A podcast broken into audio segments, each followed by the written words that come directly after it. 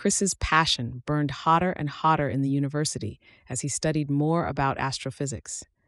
With his new reality, he began to view the universe through a different lens, seeing the patterns and possibilities in the skies that no one else could see. He became a source of inspiration to the others around him, and he never ceased to impress his professors with his vast knowledge of space. His blog had also grown considerably. He updated his blog with his stories and missions he embarked on as a student of astrophysics, and many people from all over the world gave testimonials of how his story inspired them, especially people with disabilities like him. He was sitting in his dorm room in front of his laptop, scrolling through the comments. His room was a place where he could unwind and totally be himself. It was decorated to his taste and made wheelchair accessible so he could move around at will.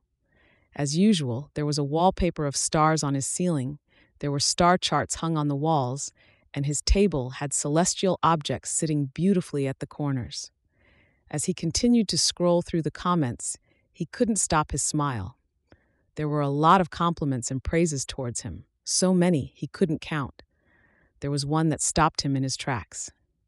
The comment said, Mr. Chris, you have been such a source of inspiration to me ever since I started reading your blog. Just like you, I am wheelchair bound, and I have great dreams like you. But I don't know if I can achieve them now. I was devastated when I became paralyzed, and I almost wanted to give up on my life. I didn't see a reason for living anymore, and I felt so alone in this world. It was unbearable. I couldn't believe how much my life had changed in such a short time. Even the way people looked at me changed. Some of my friends started to give me some distance too. I could hardly believe it. These were people I had grown up with, people I supported all the time. To see them start avoiding me was such a terrible thing to bear. Fortunately, I found your blog. You have opened my eyes to the fact that I am not alone. I can't let my current situation eat me up forever. I can dare to dream and achieve those dreams. I believe now. Chris's eyes had become wet with tears once he'd finished reading the comment. He felt so full of pride, and he was so honored. His story was able to hold up someone who was at the verge of giving up. He swiped at his tears and smiled. Even if it was just for one person, he would keep telling his story. As long as it could fire up someone out there, he would keep it up. Just as he decided to shut down his laptop, an email came in. He opened it. His heart skipped a beat immediately he saw the name of the sender Dr. Helen Avery. She was one of the most prestigious, renowned astrophysicists in the whole world. She was especially particularly of diversity of people and abilities in the astrophysics world, which she pursued relentlessly. This was the same woman sending him a message. Wow, he thought. It's a really lucky day for me. The email was short and straight to the point, but it was enough to make his heart swell. Dear Mr. Chris, I have seen and heard of your passion for the world of space and everything it has to offer. You blog has also been a source of joy to me, knowing that there are people like you out there. I would like to officially invite you to the National Conference on Space Exploration as a speaker. I do hope you accept this opportunity. Please respond as soon as you see this.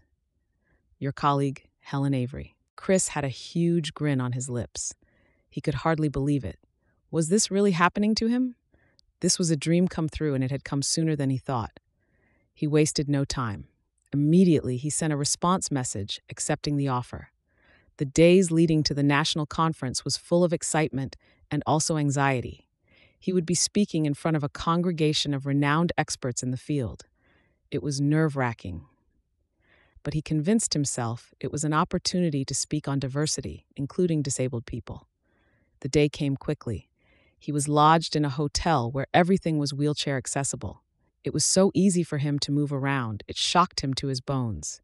He had worn his best suit for the occasion and was surprisingly treated with so much honor. Soon, it was his turn to speak. As he wheeled into the conference room, a wave of fear came over him. He clenched his fist and took a deep breath, letting the knots under his skin loose.